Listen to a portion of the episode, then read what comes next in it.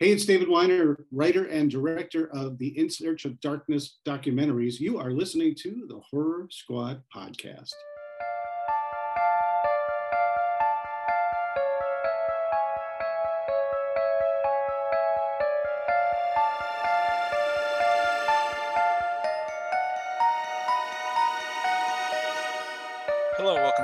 Horror Squad podcast. This is episode number 285. Tonight we're talking about 1987's The Lost Boys, which is a Joe pick. I'm your co-host Todd. We have Joe, we have Steve.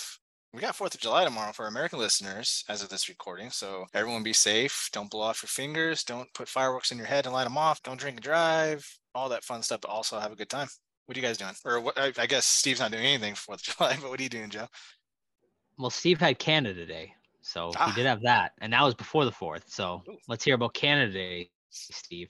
Yeah, yeah, it's Canada Day, so ours is July 1st, so very close to July 4th. And it's kind of the same deal barbecues and people shooting off fireworks and they drop and they hit each other with the fireworks. You know, it's basically the same thing as uh, 4th of July. Yeah, it was, I mean, I didn't do much. It's the weather's been shitty and I'm old, so I don't really do too much. I watched the fireworks. People were like shooting off their own fireworks in the park next to me.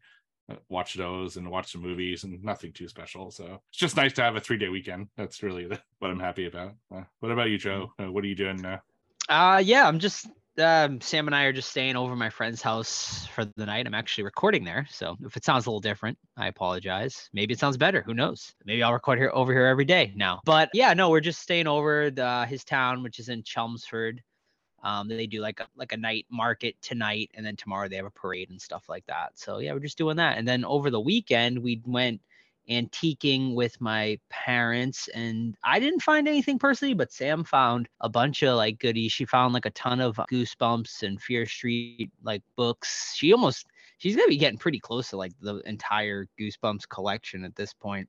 And then she also found like these really, really cool vintage records from like the 70s and 80s. So they're like books, but they come with records and like it tells the story. So she found like the Haunted Mansion and Gremlins and a couple other like spooky ones. They also had like Frankenstein and Wolfman, which she didn't pick up. I was tempted to get them, but they're a little pricey at 9.95. I mean, really not that pricey, but I don't know. Like I'm never gonna listen to them, so I was like, eh, what am I gonna do with these? But they're still really cool and pretty unique. So yeah. What about you, Todd? Did you get that book?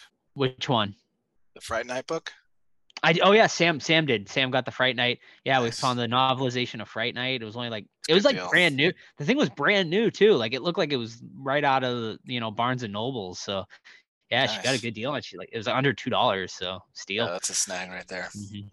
For me, let's see. Um, doing some grilling. I'm gonna do some uh, pork ribs. Gonna boil them, then I'm gonna finish them off on the grill. Get that nice little crisp edges. Get that barbecue sauce fucking smothered on there. Uh, homemade mashed potatoes. You know, gonna boil those up. Put some sour cream in there, some milk, some butter, maybe some chives. See how it goes. And then we're gonna eat, and we're gonna light up some fireworks. However, due to the incident around 2019 or 2020, something like that, where I lit the planters on fire, uh, I will no longer be buying like elaborate fireworks that shoot off, no mortars, no bottle rockets, nothing like that. because, and it was a design flaw. I've told the story before, but for new people, it's like a thing where it's like a pack of like a hundred, right? It's like a big brick you put it on the ground and then it, you light it and, and let it launch. However, this thing, some reason, one of them went off and it flipped the entire thing on its side. So it started shooting them off into the house. So like, you know, they're shooting off into the fucking neighbor's front porch and uh, into my planter. And I had to run over there with my bucket of water that my wife always makes fun of me every year for having a bucket of water. This time I'm taking heavy rocket fire and running into it, doused it out. My fucking planters lit up in flames, put those out with the hose. But due to that, I'm like, all right, no longer nothing that explodes or launches, strictly fountains and like ground flowers and sparklers. So that's what we're gonna do this year. But it's been going on for like fucking four days solid now. Like every night, someone's just lighting off their homemade bombs, shooting guns off in the air because it's America. And yeah, but it's gonna be a good time. I'm Looking forward to the ribs. they're shooting guns like up in the air. Yeah, people shoot guns up in the air all the time, they, they, they, they know the bullets come down, right? They don't think about the consequences or the after effects of that. Yeah. Uh, all right, great. It's I saw a thousand ways to die where like someone got legit murdered like that way. Like Yeah. basically, it's Yeah, crazy. The bullets come down and leave holes and stuff. So They, they, they land some. They gotta land somewhere. Steve, we had movie club, right? How'd that go? we did. So I have a little beef with our Discord. I I love our Discord, but I have beef with them. Ooh, Uh, so I, I put up a, a vote. Oh, so we had a theme for like summer beachy, you know, movies and stuff like that. And I put like 12 different options. And a lot of people, well, almost everyone that voted, voted for a movie called Terror at Bloodfart Lake, which we had talked about last week. And no joke, I think only one of the people who voted for that movie actually showed up to the movie club. Bullshit. So we uh we called an audible and we ended up watching Cruel Jaws because we had a discussion about it before the the movie had started. And fuck, we had a lot of fun. That movie is such a delight. If you've never seen it, definitely check it out. It's on Tubi. Listen to our episode about it. We we had so much fun discussing that one. It's it's a wild fucking like so bad it's good movie. And yeah, we we had a good time. So thank you to everyone who showed up. And uh, the theme for July is actually going to be shark. So we're going to have shark movies and we're going to vote on that one as well. And we'll see how it goes. So join our Discord and you can be part of that kind of stuff. So thank you to everyone who showed up. It was awesome. All right. So now it's time to spill a little tea. Oh, you want the tea? I'm sorry. I'm sorry. We don't serve tea. Nope. Instead, you get a cup of Joe. And now here's Joe with the news. All right, guys, and here we go. This is your cup of Joe for the week. First of all, I want to mention little teaser. We mentioned it a little bit last week. Anyone, we are planning a meetup in Salem. Save the dates, October 20th to the 22nd. We are going to have more details as they come, but it seems those are definitely going to be the dates to lock down. It is going to be um, we got an event going on. Um, the event our event is going to be on Saturday, but you aren't go- you are not going to want to miss the entire weekend. Honestly, it's going to be quite a fun fun thing. So just keep up with our Discord and our social medias, obviously. And once we can announce it, we will. And it should be within the next few weeks. I think we should be able to get yeah a little more details, but yeah, so that is very exciting. All right, so let's start off with what do we got? I guess I always end with rest in pieces. So let's start on a somber note instead of ending on a somber note. Actor Julian Sands uh, has been missing for quite a long time. Star, of course, fans known best for Warlock, and he went hiking and went missing. And unfortunately, they did find his remains just uh, last week. So rest in peace to Julian Sands. He was 65 years old. So yeah, he'll definitely be missing. Just a tragic, tragic accident. Yeah, I've, I've been hiking on that trail a few times over in uh, Mhm. Mount Baldy, California, and it's it's not like anything crazy, but you know, storms come in like randomly. You know, if you're not prepared for it, I guess that's probably what happened because they had you know record storm in that area, uh, record snow in that area during the time. So probably just got overtaken. So R.I.P. Yeah, it could also just be as simple as he had a heart attack or anything, true. right? Yeah, you, know, you never never know. know what happens when you're in the middle of nowhere if you don't have Yeah. You it sucks. Uh, I'm glad for his family that they found the remains though, because then it, at least you're not you know left wondering. But after six months, I think it was pretty safe to assume that he probably didn't make it. That's too bad. Warlock is a cool series, a very underrated series, I think, as well. So, uh, I- one I'd recommend for people. It's it's a fun one. Yeah, definitely. Well, on a positive note, let's go from negative to positive, I guess, is uh, Christina Ricci. Congratulations to her because she is finally going to receive her star on the Hollywood Walk of Fame. Of course, Christina Ricci in many classics, most notably, of course, The Addams Family, Sleepy Hollow, Yellow Jackets, among many, many others. But yeah, so she'll be getting her start on the Walk of Fame next year in 2024. Not like it's a thing though, right? Like, don't you have to like pay? Don't you like pay for that yourself or something like that? Or there's something. to. I have no idea. I know Romero got his after his death. I think.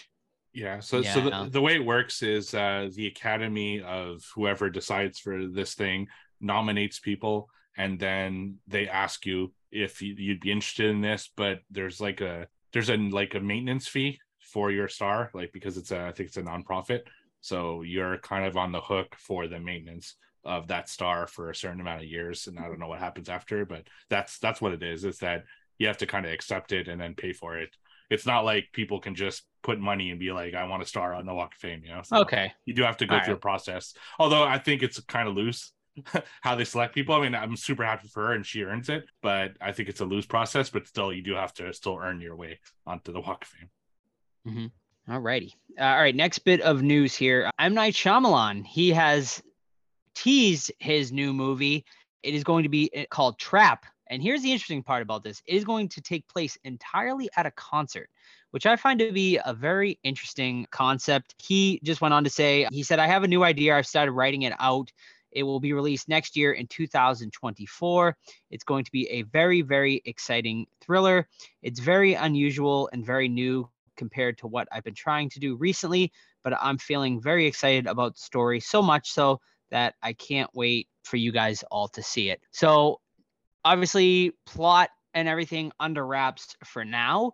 But I mean, what do you guys think? Like, sort of thriller horror movie entirely taking place at a concert? I mean, I think that sounds really interesting. And I've never really, don't think I've ever really seen anything like that. Yeah, I mean, I think you got to be careful with what kind of genre of music you choose, right?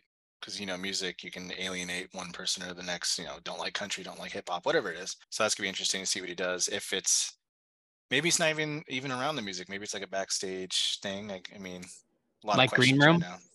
Yeah, Green Room's Mhm. fucking amazing, man. Yeah, it is.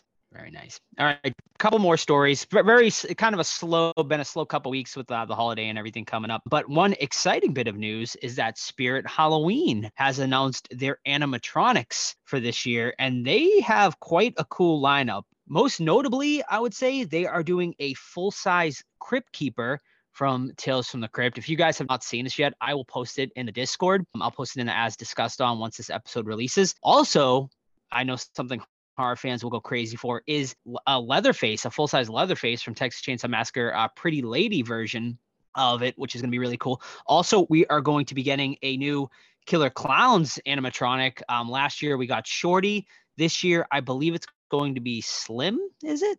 Do we know? Yeah, it's going Yeah, to be. Slim. Yeah, so I mean that's really awesome. So those are kind of the main big three for horror fans. We're also going to be getting a whole bunch of sort of new and unique uh, original characters that Spirit's done, but those are three the three definite ones to check out. The slim one is standing at I think eight feet tall or something like I'm that. I mean, at it it right looks now, fucking seven awesome. seven point two feet. Yeah, That's a big And boy it- right there. It's, it's All- also like all- what 450. It's uh, Probably. three ninety nine. yeah. Okay. Um, Okay. So is Crypt Keeper, and he's sitting down in a little chair. I don't know if that chair comes with it, but he's sitting down Probably. two and a half feet.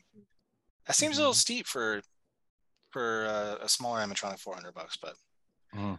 I guess you can charge. well, what you want for official. They're I think they're yeah they're licensed, so they obviously got to ch- upcharge on that. But but I think the Leatherface is the winner. He looks really really good. I thought, but I want to get a Crypt Keeper myself personally, just because they they don't make a lot of Crypt Keeper stuff, and like having a full size Crypt Keeper would be awesome. And the last time I've seen one like that, Spencer's did one like way back in the 90s and he's so rare and tough to get now so i'll probably end up paying the 300 bucks or whatever it is and picking up that crypt keeper so The Sam, yeah. the Sam is only 179 bucks. I mean, I I, I have that one. I think I think mm-hmm. both of you have that. Yeah, I have it right behind me actually. I didn't. I, yeah, I haven't got. I haven't Yeah, grabbed yeah. him yet. I've been wanting to. It's pretty cheap. I never pulled the 179 for trigger. that. Yeah, yeah. One seventy nine is not bad for him. Yeah, I'll probably. I'll grab him eventually. I just got like no room. It'll. I mean, I could. guess I could buy him. Just keep him in the box. Put them in storage. But yeah. Do you guys? Did you guys get the shorties too? Do you both have the shorties? I do. I, I Or got the only does? shorty Yeah. that they had in my city. they only they only Nice. got one on order, and I'm the one who got it. So it's in my basement as well. you Uh, So you're gonna pick up Slim to add to him with it? I, I think I got to stop. Like I don't have room left. For it. It's, it's, Yeah, it's starting to look like the house in fucking t- tourist trap in here. you know, like You got it, man. You got it. yeah. We'll we'll see. All right. Yeah. So keep your eye out on your uh, spirit stores. Uh, you can probably order online too, but you know, I'm sure they'll be coming in stores too. So keep your eyes open for spirits that are going to be opening very, very soon. I think actually the flagship store is opening within a couple weeks. And then, you know, after that, all the other stores around your skeletons of circuit cities and whatnot, um, and stores of past will uh, start opening. So keep your eye open. All right. And the final bit of news here is Prop Store just recently had their auction and there was a lot of horror items that went up for auction. Most shockingly, I think, was the price tag that went on some of these items, and most notably was the Poltergeist doll. So the evil clown from Poltergeist sold at auction, screen matched. So from the original Poltergeist movie, it went for a whopping over six hundred and fifty thousand dollars. Um, so I don't know who bought it. I really wish you know we find out. I hope we find out because that is. I mean, that's a house. You know, someone just spent a house for that for that doll. A very nice cash. house Yeah. too. Yeah. So I mean, just an, an insane price tag. It went way over, I think, the estimates as well. So you know, congratulations to the person who won that. I think it's the only one in existence from that first movie. So yeah, I mean it's it's cool too because like the fabric and everything turned pink on it, so it's like aged, you know, from blue to pink and whatnot. So, but yeah, very very. And also the Norris head spider from the Thing also went up for auction, and that sold for five hundred and eighty-seven thousand dollars. Wow. Um, so yeah. Also, there was a couple of uh, a mask from Jason mask from Part Six sold for thirty-seven thousand dollars, and the mask from Part 8, Jason Takes Manhattan, sold for $34,000. There was a lot other items non-horror wise. The original game board from Jumanji, screen matched, sold for $262,000. Also, here's a fun one I thought was uh, oh Michael Keaton's Batsuit from Batman Returns sold for $137,000. That seems and low fi- con- con- I compared to other agree. stuff, you know. I agree. I assume it's probably not screen matched. I'm assuming it's like a production made one. and there and there's or something like multiples. so Yeah, that's right, right. Also, here's one that really shocked me actually. Sam Neill's hat from Jurassic World Dominion, hundred and twelve thousand dollars.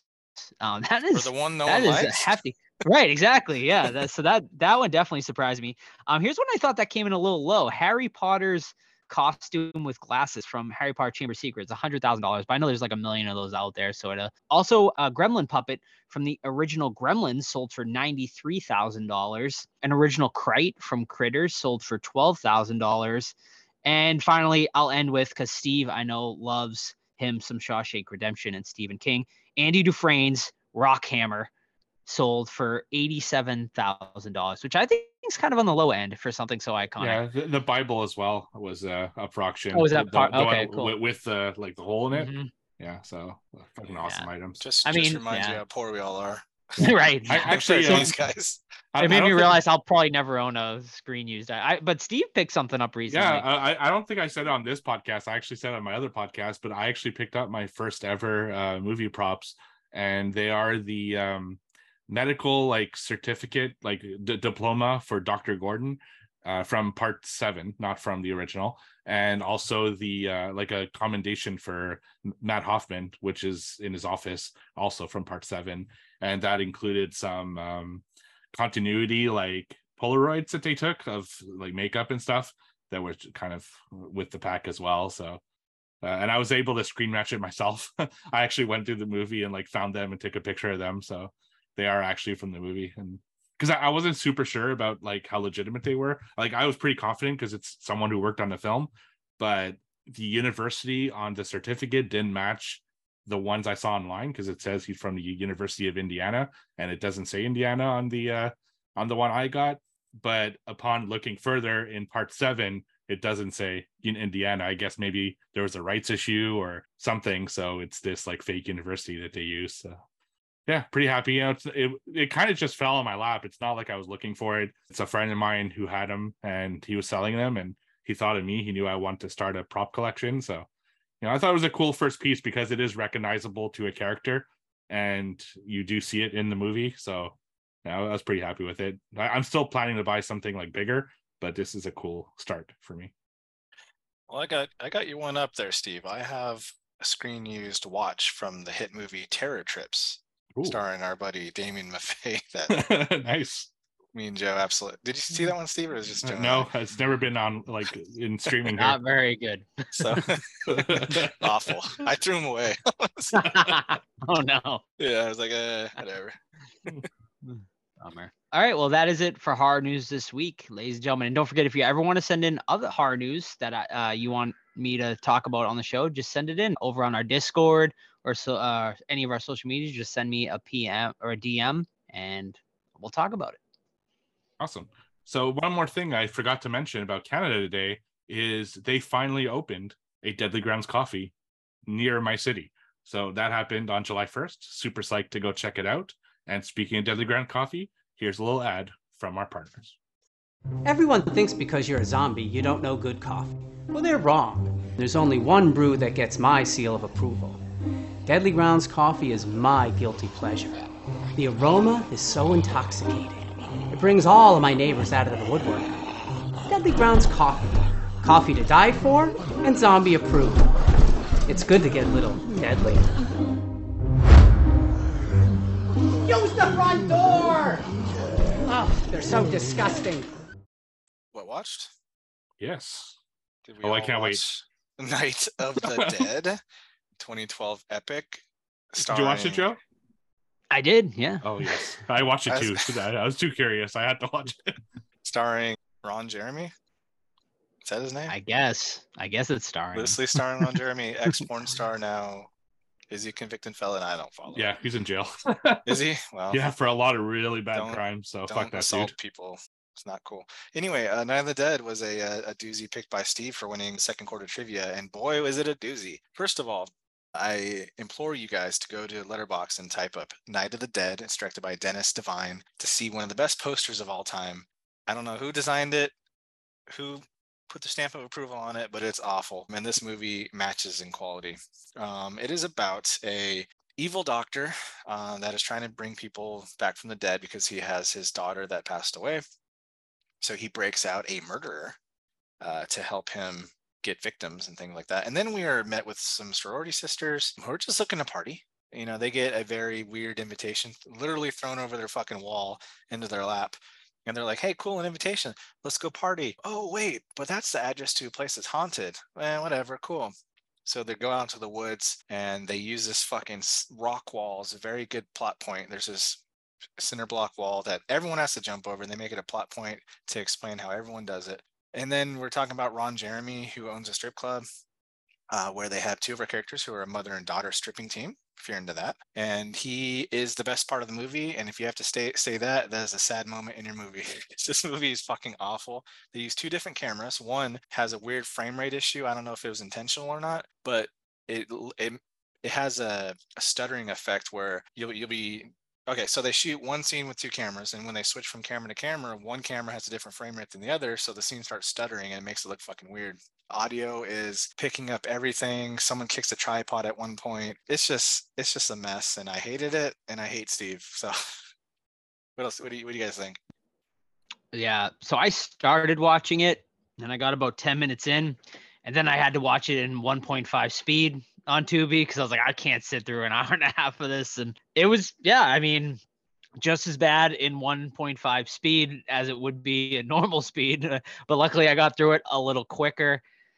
But yeah, I mean, I literally have nothing good to say about it. You know, everything is about as amateur as amateur gets. You know, we could have done something better than this. I think. I, I really think so. I mean, just bottom of the barrel, like prop stuff. You know, you get like this, like a Dollar Tree, like knife, retractable knife. That's just like so, like the cheapest of cheap plastic you can find, and like an axe that is clearly like a, you know, something you pick up at Kmart or something like that. You know, I, I as far as positive, I mean, I eh, sadly I agree. I think Roger Jeremy probably is like the best part of this movie. but yeah, I mean, nothing really good to say about this one. The wall gag did kind of make me laugh of how terrible it looked. You know, the editing for it, you could like it was is really just really fucking bad. The women were nice to look at. You know, that is a positive. You know, they're they're pretty attractive. So yeah, that's that's really all I got. It was it was terrible. Uh, the best thing I could say about this is that there's six reviews. We've done three of them, so we own 50% of the reviews on Letterboxd That's now. Yeah, so I only picked this because I think it was Joe. Is it you, Joe, that made us wa- watch the, like the doll or doll or whatever? It could have been Todd. And one of you two made me watch that movie, and it had Ron Jeremy in it as well. So I figured I'd return the favor. And yeah, this movie is so fucking bad. I I, I like to punish myself, so I watched it as well. And a few observations I made. Number one, I laughed out loud when this girl comes into a forest to meet her ex-boyfriend out of fucking nowhere, and to prove that she is a better girlfriend than the other one, she starts doing like capoeira or like some kind of like like breakdancing moves on the floor. Just like, hey, can your girlfriend do this? And she goes into these weird ass poses. It's just absolutely ridiculous. and his new girlfriend's right there in front of them. Too. yeah, yeah. and it's did it serve anything to the story? Nope, No. because that's they get offed, you know, in really bad ways. Is this the Uh, same forest that has cars driving in the Th- background? That's right. Yeah, yeah. That they filmed like at a at a park. They couldn't know? go deeper into the forest. yeah, there's that. I love that the director had like a wall climbing fetish because you see every character in this movie climb the wall. But I got so psyched when Ron Jeremy had to climb the wall. I'm like, oh my god, it's gonna be hilarious. But unfortunately, he gets offed right before uh, climbing the wall, so that was a bummer. Uh, like you said, Joe, my god, the dollar store props that they use in this. uh, Not only is the retractable knife like super obvious because I'm sure you know most of us have owned that really shitty prop before, but there's they bring in another knife at some point and it's like comically huge because it's probably like a styrofoam one that they also got at the dollar store uh, just fucking unbelievable and i don't know if you guys knew this but it was set on friday the 13th and you can tell that yeah What? because i swear they fucking mention it every goddamn two minutes in the film it is the weirdest thing it's just it's bad all around i mean it was an easy i mean todd you gave it a, a star so you're I- you're I you're I will you brought up the rating in this fucking movie because I gave it a half star. So I will explain my one star rating. It's because this line that I've already used on my wife multiple times, and it's Ron Jeremy saying, "You're a tall, sexy girl. Ever consider a career in stripping?" And I just thought it was so fucking funny because he's so, it's so random. Speaking of the stripping parts, stock footage strippers. Like, what was that? Like, is that literally like they couldn't get anyone to film an- a topless scene, so they got stock footage? Yeah. Yeah, no one really gets I think there's only like one woman gets actually like naked in this this Yeah. whole movie. There's not as much nudity as you would think, which also brings it down because like if we're gonna watch something this terrible, at least like give a little nudity in it. But no, you get you get nothing. you know, I'm happy I it was the one I picked. I think it was a good Yeah. punishment. Terrible. Yeah, it was very bad. And I also yeah, so two half stars and a and a one star on that one. What else you guys got? Uh yeah, I'll go next. I only got one more because I watched what was it? I don't even remember what it was called, Night of the Dead. so the other one I watched was Becky 2, The Wrath of Becky. This one, of course, we reviewed Becky 1 um, about a year ago, I want to say it came out. And yeah, so this one, Becky now is living with, you know, new foster parents and whatnot, kind of pretending to be a good girl and whatnot, clearly a front. She ends up, you know, breaking out from there and goes rogue where she uh, is picked she hitchhikes. She's picked up by this older woman who takes her in. This takes place i want to say like two years after the original movie so becky's now like 16 and she has a dog uh, a la sort of john wick style her and the dog are sort of best friends um, and she's taken in by this older woman the older woman they end up so Becky ends up she's working at a diner and she comes across these sort of redneckish type gentlemen who give her shit. She ends up spilling a coffee on the guy. They follow her back to the house and they attack her and the older woman. And basically the rest of the movie is and they kidnap her dog. And the rest of the movie is Becky exacting revenge, trying to get her dog back and exa- and looking for revenge um, for them hurting the older woman she lives with. Yeah, I mean this one wasn't bad. I'd say it's like pretty on par with the first Becky. So if you didn't like the first Becky, you're not gonna like this Becky. If you like the first Becky though, you're gonna enjoy this one. You know, I the the kills are all like really solid. It's definitely gorier than the first movie. I wish we got a little more kills, honestly. You know, the first movie we dealt with neo Nazis with Kevin James.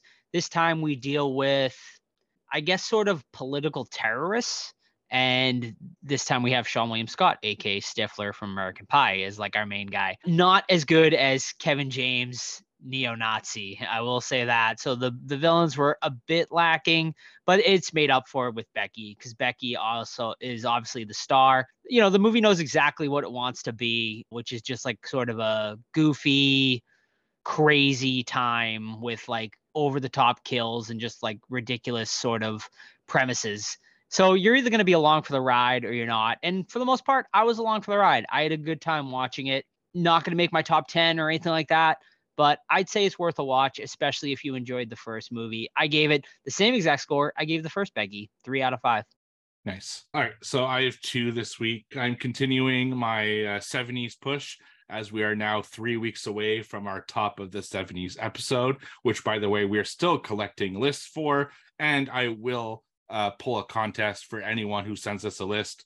I'm gonna basically send you a envelope full of autographs and prints and stuff like that of horror movies, of course. So anyone who sends the list, I will enter into the contest and you'll be able to win that. So you got about two weeks left from the day of this recording to send us those top of the 70s lists. So as preparation for this list, I'm, you know, just pushing 70s movies I have for the last few weeks. So the two I'm going to watch, uh, talk about this week, uh, rather.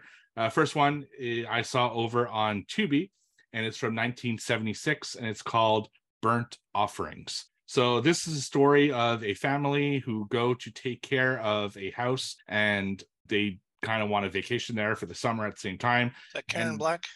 Yes, it is. Yeah. Yeah. So so they yeah, so they go to the house and this elderly couple kind of own it and they say, okay, yeah, you can stay here for the summer, maybe ju- just do a little bit of work. Uh, and it's going to be actually really cheap. But the caveat is that uh, their elderly mother lives upstairs and they need to like feed her and stuff like that. So they think, okay, great, that's no problem. So they stay at the mansion and hang out, but they start getting hurt a lot, like in random ways. And it seems to be from unseen forces kind of helping them get hurt. For example, uh, the little boy who's in there, he's swimming and with the dad, and all of a sudden the dad starts kind of getting possessed and he tries to like drown the boy.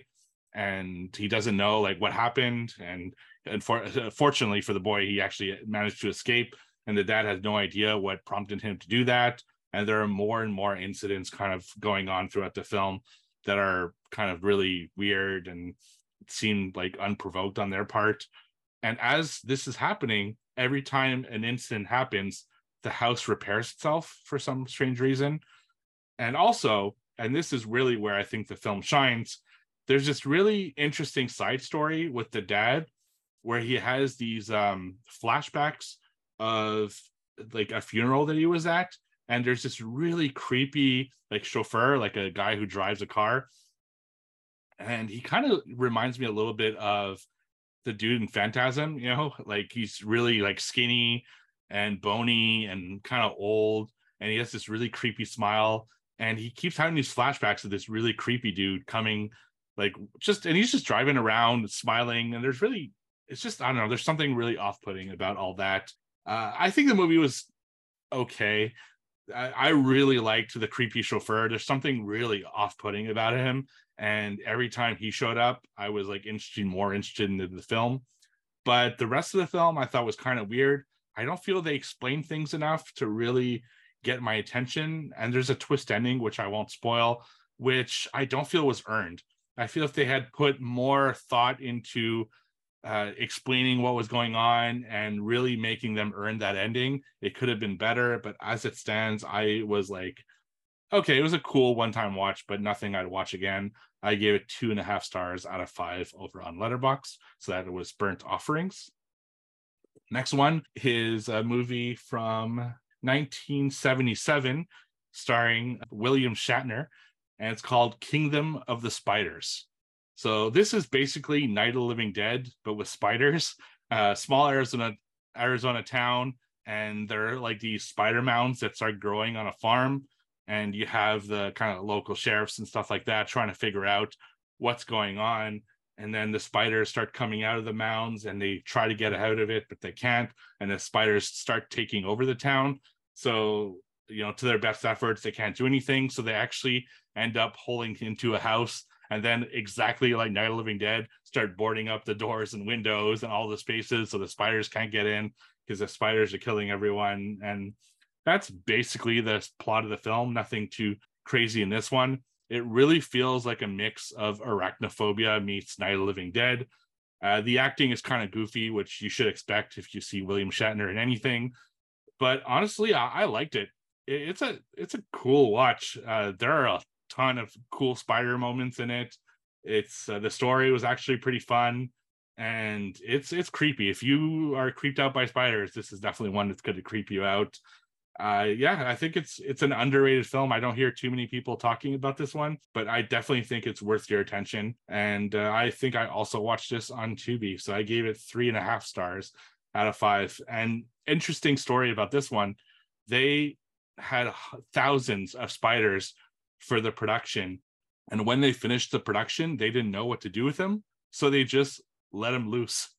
And apparently, this town for jet for like years afterwards had like a way higher number of tarantulas than any other town around it because they just fucking let those those tarantulas loose into the town. So I'm sure that town is thrilled that uh, this production rolled through. So yeah, Kingdom of Spiders.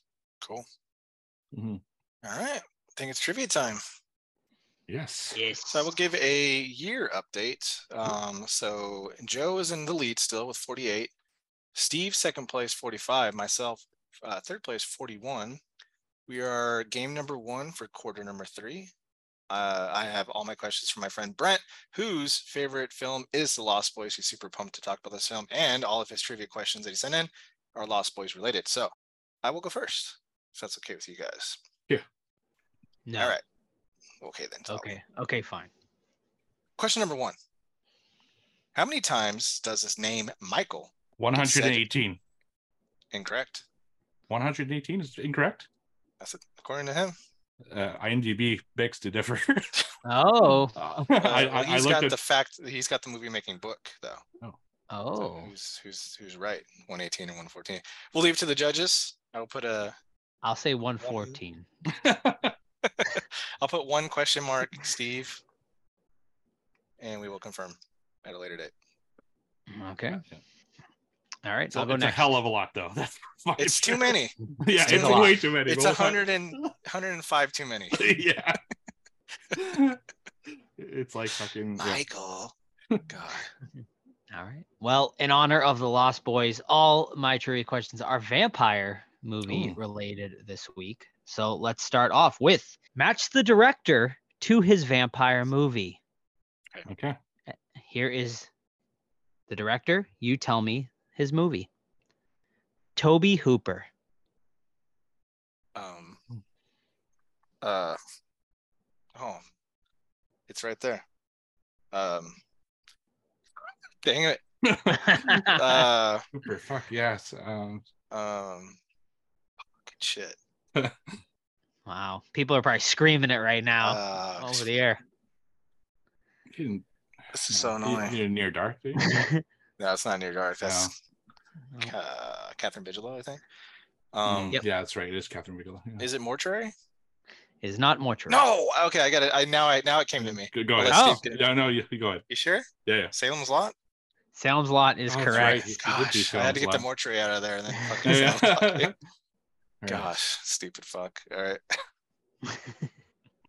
This is so annoying when you know it and you don't know it and then you know it. yeah. All right. So uh I'm going back to my uh to my well here with uh guess the movie based off the IMDb parental guide. Ooh. It is not vampire related, so just Okay. FYI. Could be a vampire film, I'm just saying, but it's, it may not be. Sex sex and So nudity. definitely is. sex and nudity. Ooh. Woman is shown nursing a baby without explicit nudity. Young boy tries to catch a glimpse of his older sister's cleavage. oh, Um. that The does Witch. sound familiar. That is the witch. Yeah, Yeah. I was gonna say. Very nice. yeah. Thank you. Very nice. Yeah, awesome. All right. What does Sam Corey Haim give Grandpa to use as aftershave before his date? Windex. Correct. Hmm. Yeah. Grandpa's got it going on, man. Yeah, it Hell does. He does. Slaying. Ladies, a real ladies man. Alrighty. Next question. Tagline. Oh, ugh. I remember oh the theme. vampires though. Okay. Yes. From the master of evil comes a new breed of terror. Right, Nate? Um, Incorrect. Nice guess. though. Hammer and evil comes a new, new what? From the- Sorry. From the master of evil comes a new breed of terror. We need the movie. Can I, can I guess one more time after? Todd? Yeah. Yeah, Yeah. of course. Um, Nightbreed. Even though I don't think it's vampires. No. No. Salem's Lot. Could Incorrect. not be. I, I thought I thought you were tricking us.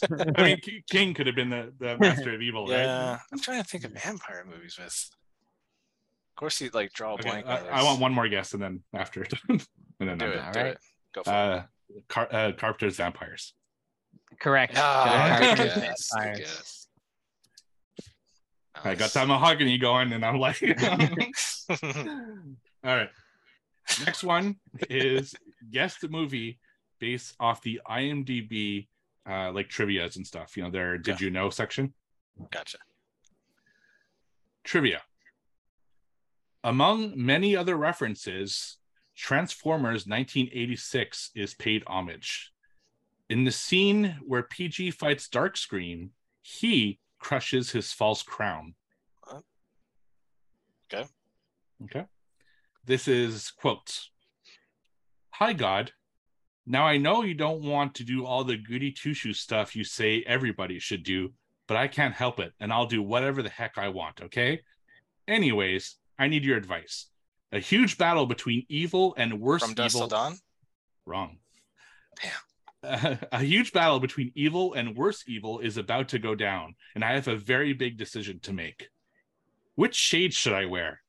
That's a trick question. I know I'm going to wear the zebra ones. In conclusion, why am I even the one talking to you? There's a new god in town. Okay. And finally, crazy credits. The credits start rolling over Alistair and his family eating dinner in awkward silence. It sounds really familiar, but I'm not. I know Not for a fact you've together. both seen it Doesn't help. because we reviewed it on this podcast. Oh. God, of course we did. I was gonna say the whole like God thing sounds really. yeah, that sounds like that a one- really, really familiar monologue. um, Alistair. I mean, if you don't know the name, you're kind of Yeah. giveaway right there. Yeah, the whole monologue really stands out. You Um, guys, you guys go up. yeah. Yeah.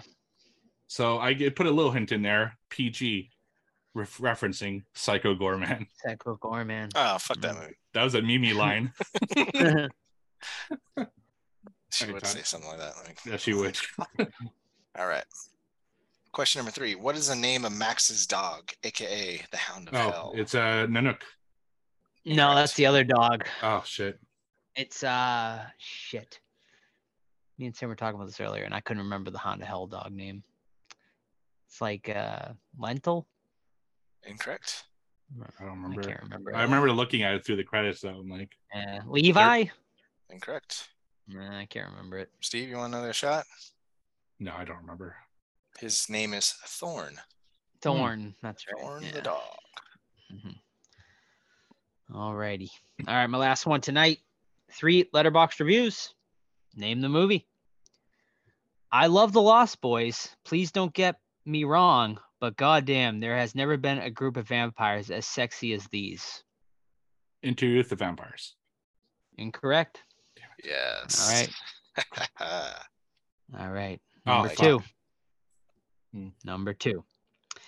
Uh, I don't buy the central rom- romance of this movie at all, but I got do Yeah, but I do. do buy the but I do buy the coolness of this character who sells it so hard. Okay, let's say the third one just for fun. And number three, I know for sure what it is. shout out to this character for rocking the most evil rat tail in movie history. If I'm wrong, I'm stupid. What is Near Dark? That is correct. Yeah. Yes. Good work. Thank you. All right, last one. Guess the movie by the letterboxd reviews. Nice. Okay, I have five of them. Just so you, just so you know. And the first one will not tell you anything, but I thought it was so funny I had to mention it anyway. Are these our reviews? no, no, I'll, I, I think I'm the only one who reviewed it on Letterboxd. Okay. I want this entire movie tattooed on my ass, so I, that's how I love it so much. Okay, so that- I, that, I just have to throw that one in. Jeez. All right. What the fuck did dogs do to the people who made this movie? What, What was the fuck that? did dogs do? Yeah, what the fuck did dogs do to people who made this movie? Oh, okay. Yeah. Mhm. Dog the bounty hunter. Got it. you got it. Yeah. uh, next one. Could you can one consider this a period piece? Okay. Okay, next one. Two sisters with great hair get themselves into quite a messy situation. Ginger snaps. Correct. Mhm. Yes. So my uh, my theme actually was Canada, Canada Day. Ah, Canada Uh, theme. Nice. They're all they are all filmed in Canada. Those three movies. Cool. Lovely. Sweet. Yeah. The Witch not too far away from me actually. Oh, that's dope. Awesome movie. All right, game number one, myself in the lead with four. Steve and Joe tied with one apiece. However, we will go to the judges. Brent for Steve's possible one point Mm. based off how many times Michael Fact said in the film. He said 14. IMDb says 118. We will reconvene next week.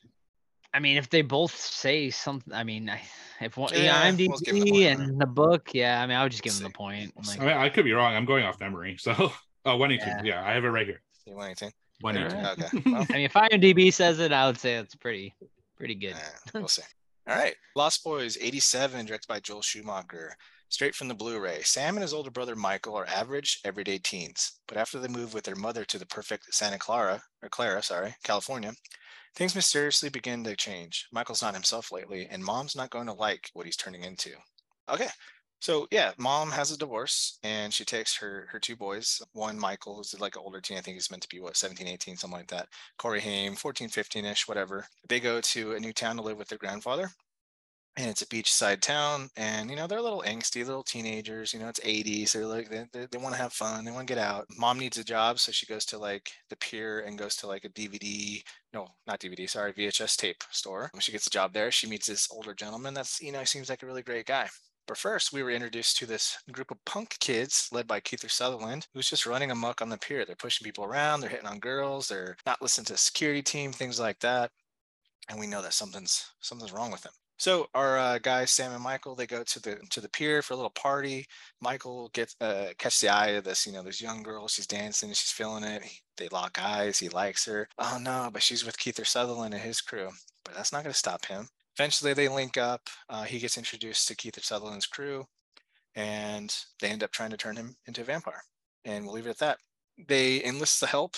Sorry, Corey Haim's character enlists the help of the Frog Brothers, played by Corey Feldman and some other guy, I forget his name, who run the local comic book store, but they also are the, are the local comic, uh, sorry, vampire hunters, uh, self-proclaimed. And then we just follow them along as they're trying to figure out what's wrong with Michael, as Michael's trying to get with the girl, and Sam's trying to fucking figure it out with Vampire Brother or the Vampire Killing Brothers, things like that. The first time I was exposed to this movie, elementary school, I got the VHS tape from somebody I don't remember. When I got home, the house was locked and didn't have my key, so I went to my neighbor's house. And they were ultra religious, but they let me in. I'm like, "Can I watch this VHS tape?" They're like, "Sure." Ended up watching Lost Boys with my ultra religious neighbor, older lady, and we were into it. So it was a really fun time. This movie bleeds the 80s, man. It's got so much 80s in it. The hair, the music. I still believe the the buff sax guy, the attitudes, everything about it's 80s. Like if I wanted to give it a good example of a snapshot to 80s culture and horror, Lost Boys would be up there with uh, the top picks there, along with like Return of the Living Dead, things like that, and Fright Night. But yeah, I I've always enjoyed this film. I don't think it's perfect by any means. I have a lot of questions. There's a lot of stuff that's like, wait a minute, that doesn't really make sense. But I think it's really fun for the 80s look, the 80s feel. And I really like the chemistry between the brothers. I think that's like flawless. I really like that relationship. So overall, I like.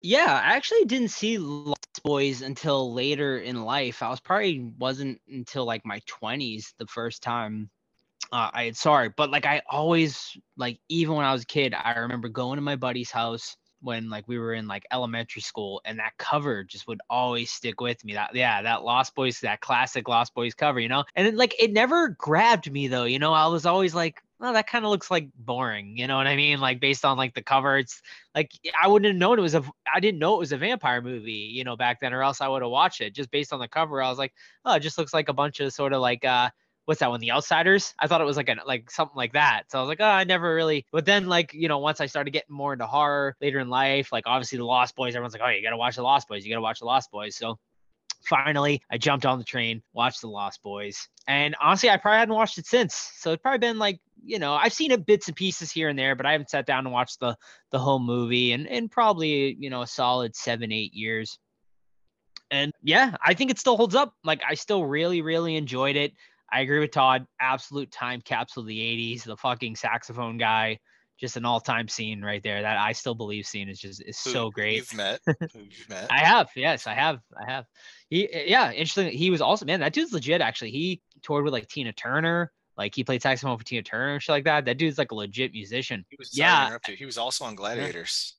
Because I did. Was he really? deep- I American did a- Gladiators? I did a giant deep dive in gladiators, and yes, he was a contestant, and he got awesome. beat. He got beat up off stage for playing dirty, allegedly. Oh, nice. well, I- yeah. I mean, so you get that. Yeah. I mean, this is definitely a time capsule A's movie.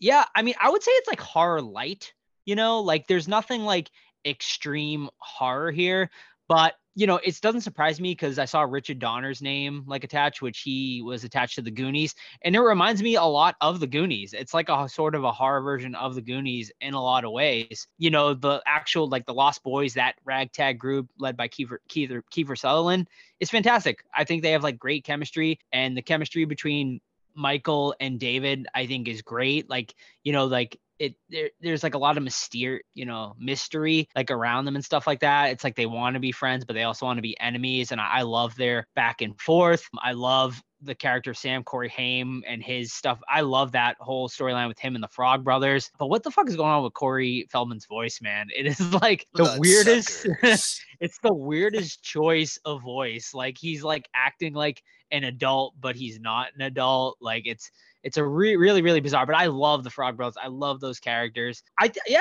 I mean, to me, it's it's just like a really really fun time. I really don't have a lot of bad things to say about it. I feel like every storyline is interesting. You know, you get the storyline with the the mother and the boy and the boyfriend, the Frog Brothers, the Michael, you know, David thing and then you know you kind of have a bit of a love story thrown in too with like michael and jami gertz i believe is the actress name. I forget her character in this movie. But yeah i mean to me fun time. Great time capsule of the 80s and to me still holds up pretty damn well. Star. For the uh, star. it's the girl from twister. Um so yeah so I- i've seen this movie you know every, every few years i'd say. It's, it's like one that kind of i'll watch every once in a while. And i do like this movie and i'll talk a lot about why. But i'm also not like at the same level that a lot of people are with this movie and people put this on the top kind of pedestal of horror whereas i don't. I think it's a good movie i just don't think it's like a great movie uh, it's it wouldn't have been like on my top 10 of the 80s or in, pretty much even in contention uh, for me personally. There are a lot of things i love about it though. Uh, the music just fucking slaps in this uh, very 80s music uh, that that first like that kind of main theme that they play at the beginning is just absolutely People amazing. Strange. yeah that did that too and i i really love the vampires in this. I think they're really interesting. And that's actually one of my biggest negatives for this movie is i feel that they don't focus on them enough. I think there are some storylines in this that they could have cut and have more focus on the vampires because every time they showed up the movie is instantly a, a lot better in my opinion. And i did like the kind of frog brothers being kind of opposite that so i thought that was good as well but some of the other stuff like the love story i thought was unnecessary uh the grandpa storyline although it was interesting was it really necessary? I don't know. And i particularly don't like the guy dating you know the dianne wiest's character. That whole thing that whole plot line to me could have been dropped. He didn't feel like an earned spoiler alert final boss. I thought david was really kind of the core of that vampire group and he could kind of just get dispatched really quickly without much fanfare and i thought that was always disappointing for this but there's still a lot of fucking fun stuff about this movie there are such memorable scenes you know uh, todd has a background right now when they're hanging from the bridge the whole stuff at the fair is friggin' awesome and i just i fond memories of the movie I just don't think it's like top tier horror in my opinion Yeah. So I have I do have a question since you talked about the bridge. Explain that sequence to me. Did, does Michael really fall and they rescue him? How does he get back to his bed? That's where I'm kind of confused at that part. to me it, was like a metaphor for falling into the haze right it was like his transformation between humanity and vampire um so i feel that they either caught him or maybe it was water down there i don't know but whatever it was it was kind of them it was like the final part of the initiation you know Mhm. so i think he passed out probably from the adrenaline and then they brought him you know into the bed and then it's like the, your this is your new life now as a vampire so i think it's more of a metaphor than an actual like Okay. Yeah, ag- agreed. Uh, My other my big question though for this entire movie is why Michael? Like why did they choose. Michael? Like is that why? Like cuz he's like good looking like the rest of them? Like cuz obviously like they're going around, you know, murder uh, Santa Carla, murder capital of the world. All these vampires are going ar- you know, the four of them kind of running rampant or however many vamp. We really don't know how many vampires are actually there. We assume it's kind of the four of them and then the head vampire, and they're sort of killing people and deciding to turn some of them. But we're only seeing that they've really only turned Star and the little boy. Or Yeah, why the little um, boy of all people? yeah, I don't know. Like there, there's definitely some unanswered questions here. But I think the biggest one is why Michael. Like you know, he's new in town. Like, I, and just like all of a sudden they, you know, decide to do a motorcycle race with them, and then oh, let's go drink the blood, and we'll turn you you know, and we want you to be part of the the the, the crew. I guess because like he seems to be a bad boy. He's riding a motorcycle too, so they think he's like a good candidate. He's got he's got they look at him, all right, he's got hair, he's got leather jacket, he's got motorcycle. Let's get him in. It's weird though, because Star and is is um David's girlfriend, right? Or concubine, whatever you want to say. So why would they want Michael, who's clearly like the love interest now, into their clique when he's just gonna steal Star away from him, which he does. So Do- that I is mean, also, also a big Did the question mark. well? Here's I guess I can't remember. Did the mother meet the head vampire first before Michael recruited him? Because maybe the head vampire was like, "Hey, you need to go recruit Michael What because was that we're a going after the mom." Yeah, Is that what wasn't it was? I thought that was like a part of the storyline where he kind of like scouted them, you know, early on, and Yeah, was kind of That's uh, I might have missed that. That's- That's a yeah. good point because they do when they come into the record store or the video store, um, she's talking to them about a job, and then Yeah. all the vampires look at her and then look at him, hmm and he's like, "I told you not to fucking come in here anymore." So yeah, you know what? I think maybe that is like All right, I think we cracked that code. We- we're good. We solved Yeah. it. They got to get the kids in. Oh yeah, because the guy says once you once I had your sons, I knew you'd be easy or something like that. hmm Yeah. Yeah. Oh yeah, we're dumb as fuck. So yeah, there you go. And- Yeah, and, we and- and I think Star was like the lure, right? From for Michael. Yeah, she's so the eye candy. She's the honeypot. exactly. So that's yeah, it, it all it was all planned in advance. I think. So another question to that. So we know that Michael and Star have sex, right? Do they have sex in front of that fucking kid? Because Yep. he's right there. Absolutely, they did. That's hella It's- weird, man. Uh, although the kid might, it was in the day, wasn't it? So the kid should be in like slumber by then because Well, he's a so vampire, should right? Star and David. I mean Michael then.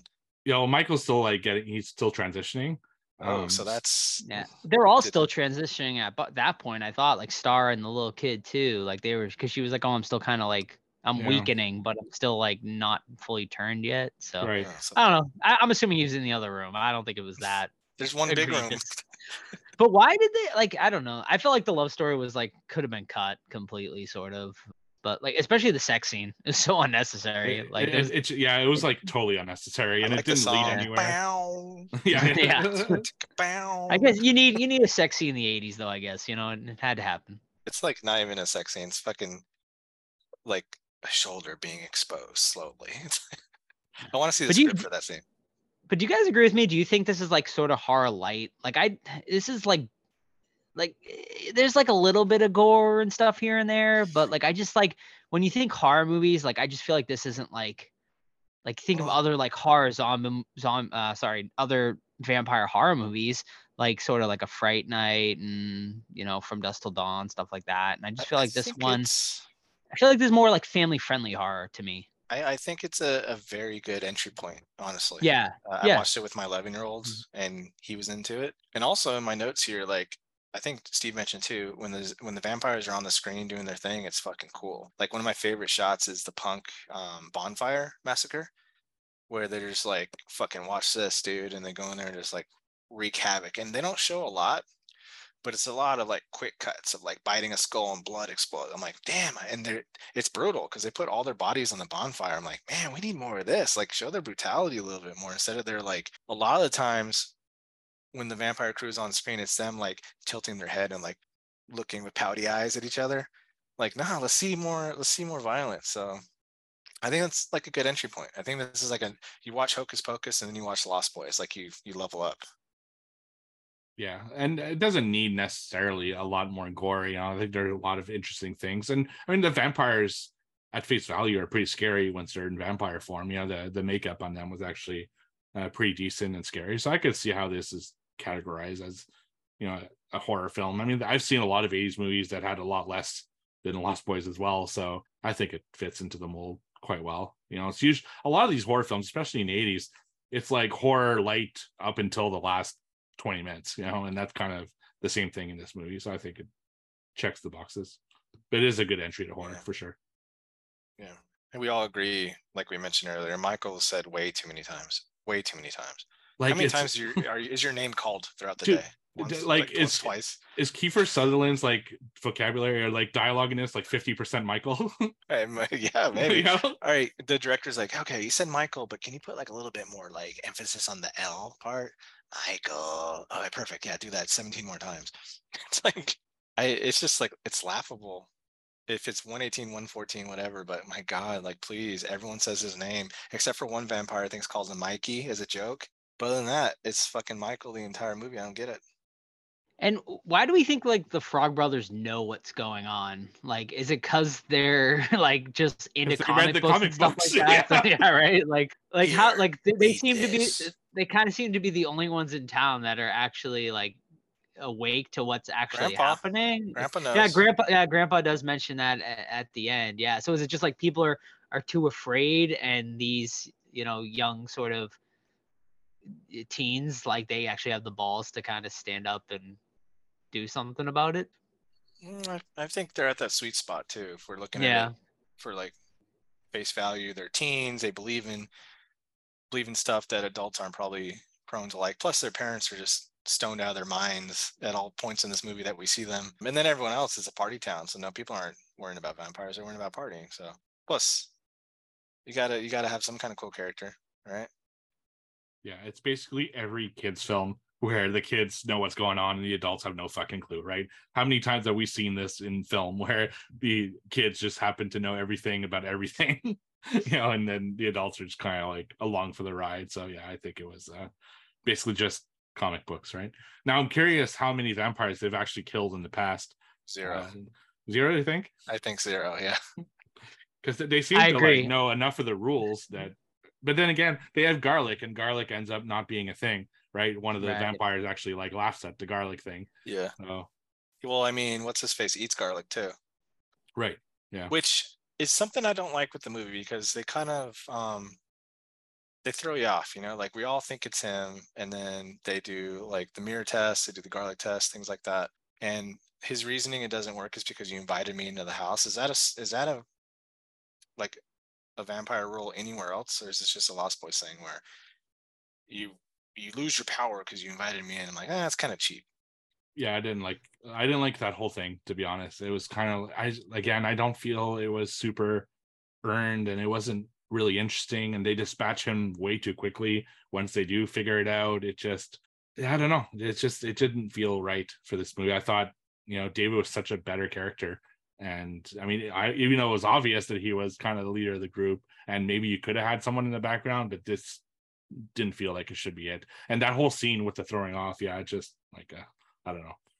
Yeah, I mean, I didn't mind like the whole throwing off thing because it kind of kept it like, oh, well, maybe he's an audit and whatnot. But I agree. Like, I think, like, maybe if they gave him a better makeup and like had a great sort of battle at the end where he was really powerful.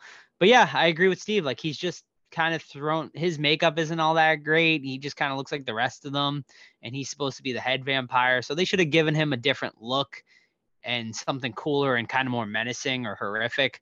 And then yeah, he's just disposed of just as easily as the rest of them. And uh, yeah, I agree. It, it wasn't earned.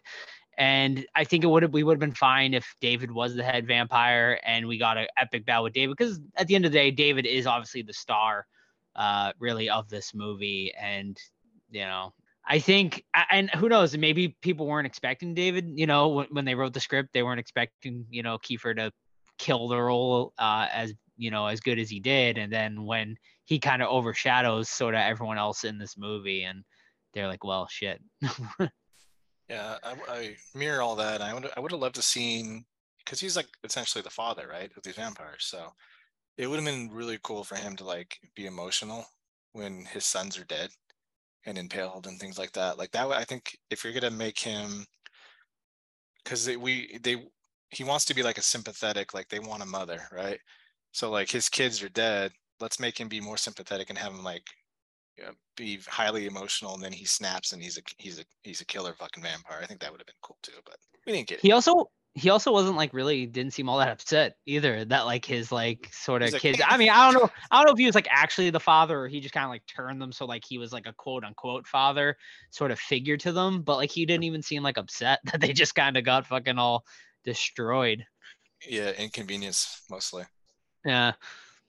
Yeah, I think that yeah, I'm really bummed out by how quickly they're dispatched though. It's especially that they set them up kind of being so powerful, right? I mean, they can fly, which they've seen a ton of times. They kill a ton of people. They can make mind games, right? Which they do with the Chinese food and never again for the rest of the fucking movie, which I thought that would come so you know, they somehow like messed with their perceptions or something like that. I don't know, it just like feels like they should have been tougher to get rid of. I don't know. It's just things like that. I, I guess that's my gripes. A lot of my gripes with this movie is how they handle the wish- vampires. Sorry. Yeah, I, w- I wish they would have gone after each other. I wish the two groups would have clashed earlier than having like and I love the scene um where David's like tonight, you know. That's a really cool scene. But I wish that would have happened a little bit sooner. Like they they cut out a little bit more of the is Michael gonna turn, is he not gonna turn thing, sped it up a little bit, and then made the um vampire hunt longer and then made the final scene happen earlier but longer and then with the emotional stuff with the dad. I think that would have been cool. But I mean, is what it is. Have you guys ever seen the sequels? No, I, I have them. I downloaded them, so I'm I, I want to watch them, but I don't want to get confused. When I watched three movies of the same series, I start getting confused with them. So I'm gonna Yeah. watch them probably in the upcoming weeks. But uh, no, I've never seen them. What is it like the tribe and the thirst or something like that? Yeah, something like that. Yeah. Feldman comes back, right? For In in, in the third one, or second second or third, yeah. Do- Doesn't Haim for one of them before he passed? I'm not sure. Maybe it would have been the second one, maybe, yeah. Mhm. Yeah, because it's way later, right? It's the 2000s, like early 2000s. Yeah, it's 20 think. years later. Yeah. Yeah, so I'm definitely in curious. peace, Corey Haim. Yeah. Mm-hmm. No, for sure. Uh, yeah, and so one thing I also wish they had done is if you are going to have the grandfather uh, character, is kind of set him up as maybe the the actual vampire hunter, uh, because he has that um that thing in his fridge, right? The old fart uh, section of his fridge, and it's kind of hinted towards him being kind of a half vampire because he does have that kind of drink at the end, which I saw almost as maybe it's kind of some kind of blood or something. He was almost like Blade. I thought he could be. And why else would he have that fucking pleasure room, right? Of like all that Talk about Texas Chainsaw Massacre. Yeah, seriously, like Jesus. so I thought like use the grandpa a little bit more rather than just being kind of just there. Comedic effect. Yeah. Yeah, how did how did he even know what was going on? Like he just crashes the car into the house, but like how did he know like We're just having a party, Grandpa. yeah, Oh, right. fuck. I don't know, but I love how they destroy his fucking house. Like they destroy the pipes, which is a really cool scene. They destroy the banister. He drives his car through it. I'm like, he's not even pissed too. Love that guy.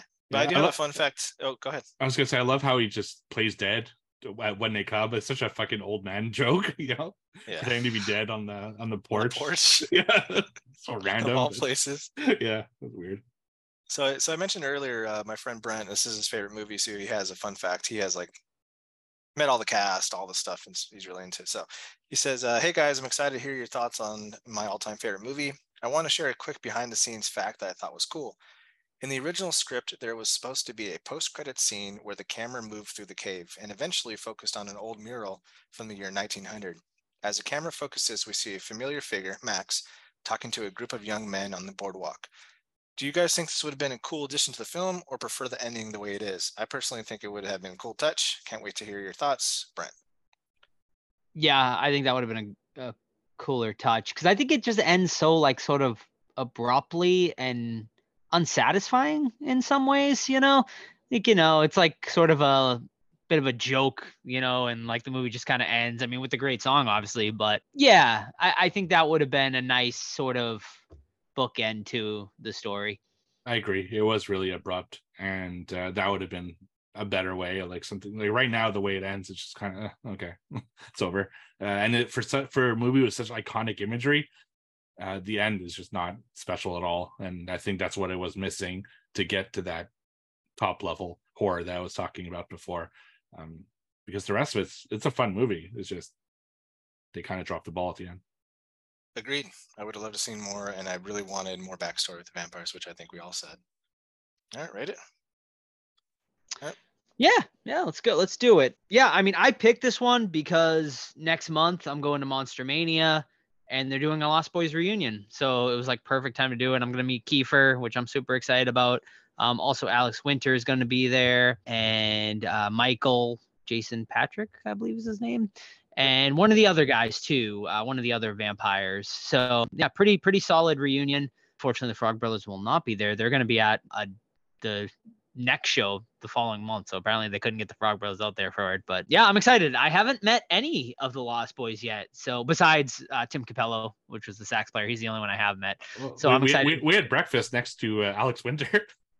Yeah, we did. We did at So, uh, I mean, Frightmare. so yeah. technically, you saw. I haven't, yeah, I haven't Yeah. formally met uh, any Right. of the Lost Boys yet, but uh, yeah, I'm excited. Definitely excited to meet Kiefer. I actually bought a wig, um, uh, which I posted in the Discord because I'm gonna cosplay as as David when Dude, I uh, get my photo up. better and better. I it. so I'm gonna, yeah, I'm gonna cosplay as David when I meet. I'm gonna do a. So on, I was got planned on doing a photo op with all four of them, but I sat on my fingers and it sold out. So I'm gonna do a combo, a duo one with Michael and David, which is cool with me because they're the two, you know, Yeah, best yeah, characters, the main characters in the movie. So I'm gonna have my David cosplay. I'm gonna have my Chinese food box, and yeah, so it should should turn out for a good photo, and I'm really excited about that. So yeah, I mean, to me, this movie is su- such a fun time, despite its flaws. I just I don't know. This movie just kind of feels like a warm hug every time I watch it. It's just like, yeah, it's just like just such a good time. It makes me happy every time I watch it. And I could watch it like a million times and I don't think I'd ever get sick of it, honestly. So, you know, we were like, we, you know, we said some negative things about it and whatnot. And I don't fault any of those negatives. Obviously, I think they're very valid. But to me, I still love this movie and I give it a four and a half out of five. Nice. Are you gonna have Kiefer write Michael as his quote? I should. I'm adding him to that my big poster I'm working on because uh, he's on there. So I'm not gonna. I- He's the only character I'm gonna put on the poster. So Nice. yeah, Yeah, you know what? Same thing. I mirror what Joe said. We had some issues with it. What film doesn't have issues? You know what I mean? But I love it because it's just a snapshot to the 80s, man. It's got everything. It, it's just 80s. Like, there you go. So I'm giving it a strong four out of five. Yeah, and kind of the same thing, right? I, I brought up a lot of points I didn't like about it, but don't get it wrong. I still think it's a great movie. I mean, I, I said at the beginning, I watch it every few years. I don't watch shit just every few years because I don't like it. You know, I, I do really like this movie. I just think it was missing that last ingredient to be like really top tier horror. I mean, it's still a classic and great, and I'll still keep watching it, but just missing a little bit. So I also gave it a four out of five on Letterboxd. Nice. Strong showing. What's a good movie? like, Yeah. Yeah. very nice. Remember when you got the mystery box from that one guy that had the Chinese takeout thing, Joe? Yes, yeah. I think that was a bit. That was probably a BAM box, honestly. Which no, no, no. It oh. was a Benny box. was it? Oh, was it? Oh, was it? Oh, okay, it was like a killer, a killer box. I There think it go. was. Yeah, yeah. what it was called. Yeah.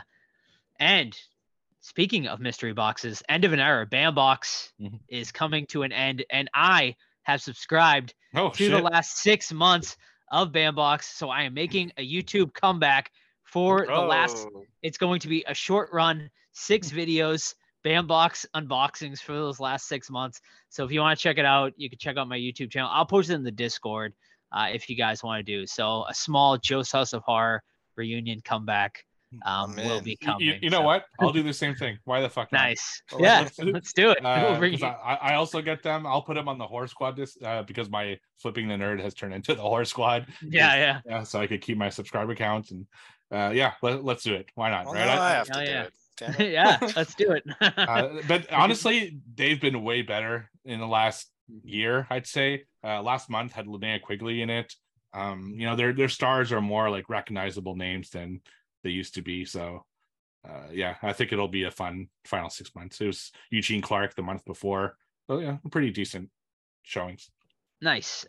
All right, guys. Well, that is going to be it for this week's episode. We hope you enjoyed our review of The Lost Boys. Next week, very exciting. We're heading back to the theaters, first time in a long time, to check out Insidious The Red Door. Very excited for that for that one. Love the Insidious franchise, so can't wait to see how that is. In the meantime, you can keep up with the podcast by following us on our social medias Facebook, Twitter, Instagram, or you can email us at any time, the horror squad podcast at gmail.com. But of course, the absolute best way to keep up with the podcast is our Discord, completely free to join, an amazing community, tons of channels. We got everything over there. So please join our Discord. All you gotta do is send us a DM uh, on any of our socials or email or find us, any of us solo, and we'll get you a free link over to that Discord channel. I guess that is it. Uh, oh, also merch. Don't forget merch, guys. If you want to support the podcast uh, in a small way, buy a shirt, buy a hat. We got a ton of stuff over there, actually. Uh, teepublic.com backslash the horror squad podcast. And of course, don't forget to leave us a five star review wherever you listen to your podcast if you haven't already. We would really appreciate it. So that is it. We'll see you guys next week for Insidious the Red Door. See ya. Bye.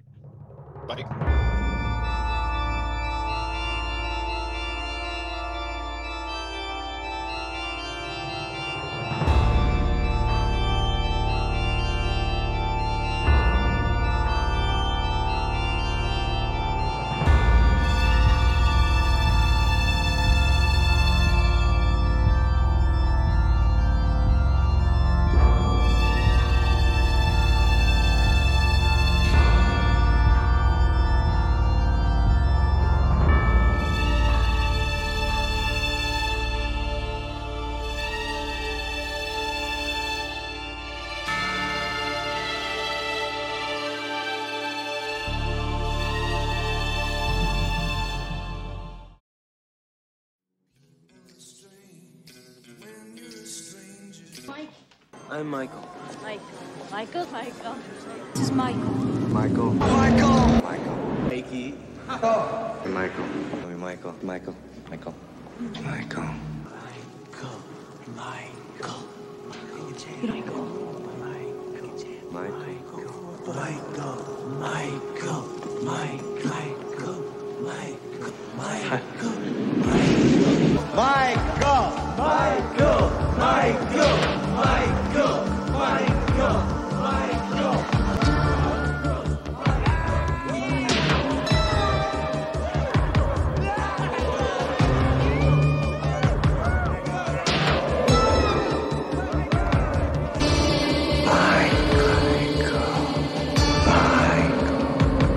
Michael, Michael, no. Michael. Michael. Hey, Michael! Michael Emerson! Michael! Michael! Michael! Michael you Michael! Mike. Mike. Michael. Mike. Michael. Mike. Michael.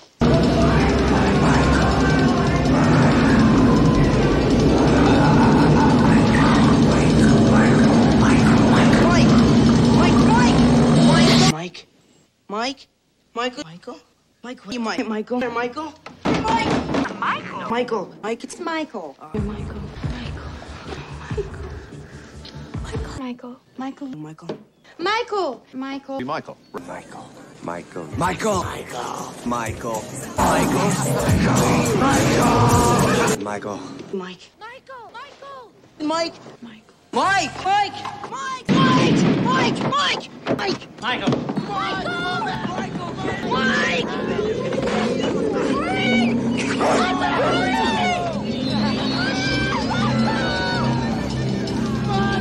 Mike. Mike.